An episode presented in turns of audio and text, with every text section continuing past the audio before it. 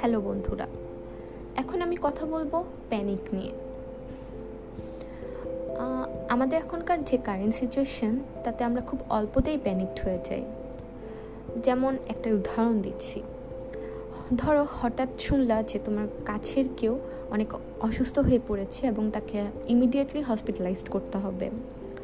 এমন ঘটনা শুনলে বা এমন কথা শুনলে আমরা দেখা যায় যে অনেক বেশি থান্ডার্ড কিংবা শক্ট হয়ে যাই। আমরা মানে চিন্তা করতে পারি না যে কী করব, আমাদের হাত পা কাঁপতে থাকে। এই, এরকম করলে কিন্তু দেখা যায় যে ম্যাক্সিমাম ক্ষেত্রে আমাদেরই ক্ষতি হয়। আমার বাস্তব অভিজ্ঞতা থেকে বলছি, এরকম প্যানিক করলে অনেক ক্ষেত্রেই নিজেরা সিক হয়ে যায়। এমন টাইপ সিচুয়েশনে আমাদের নিজেদের উপর কন্ট্রোল রাখাটা খুবই দরকার। শুধু শুধু প্যানিক করলে চিন্তা করার প্রবণতা লোপ পায়, যার কারণে দেখা যায় নেগেটিভ থটস চলে আসে। নেগেটিভ এনার্জিটা বেশি কাজ করে বাট আমাদের এমন করা থেকে বের হয়ে আসতে হবে। ঠান্ডা মাথায় ডিসিশন নিতে হবে।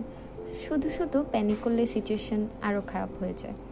তাই I would like to suggest যে, এরকম সিচুয়েশনে তোমরা যদি কোনো উপকারে আসতে পারো দেন কথা বলবা।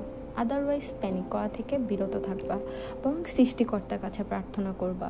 কারণ এমন প্যানিক আরেকটি মানুষকে এফেক্ট করে এবং এমন সিচুয়েশান আরও কমপ্লিকেটেড করে।